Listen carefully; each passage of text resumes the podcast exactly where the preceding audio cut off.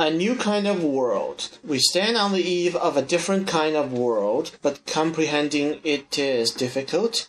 We are so accustomed to dealing with the paradigms and parameters of the contemporary world that we inevitably take them for granted, believing that they are set in concrete rather than themselves being the subject of a longer, wrong cycle of historical change, given that American global hegemony has held us sway for almost a lifetime, and that Western supremacy transcends many lifetimes.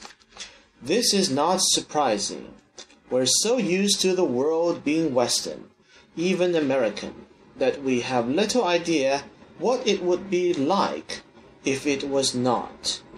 The West, moreover, has a strong vested interest in the world being cast in its image, because this brings multifarious benefits. As a matter of course, hegemonic powers seek to project their values and institutions onto subordinate nations, and the latter, in response, will, depending on circumstances, adapt or genuflect towards their ways. If they don't, hegemonic powers generally seek to impose those values and arrangements on them, even in extremis, by force.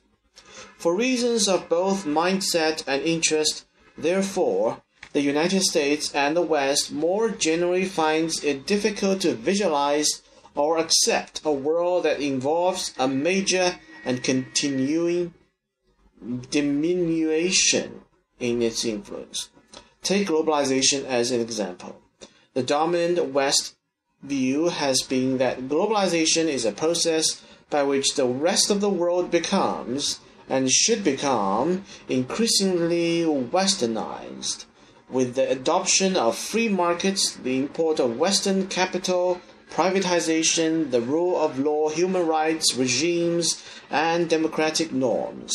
Much political effort, indeed, has been expended by the West towards this end. Competition, the market, and technology, meanwhile, have been powerful and parallel pressures fostering the kind of convergence and homogeneity which is visible in many developing cities around the world in the form of high-rise buildings, expressways, mobile phones, and much else.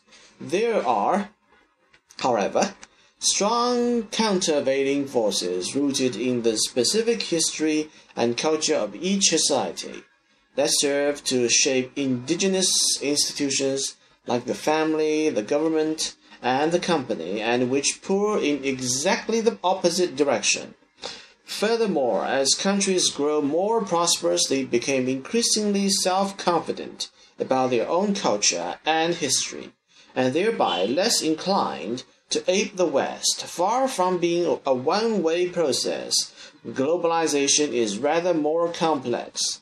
The United States may have been the single most influential player, exerting enormous power in successive rounds of global trade talks, for example. But the biggest winner has been East Asia, and the greatest single beneficiary, China. The process of globalization involves an unending tension between, on and the one hand, the forces of convergence, including Western political pressure, and on the other hand, the counter trend towards the divergence and indigenization.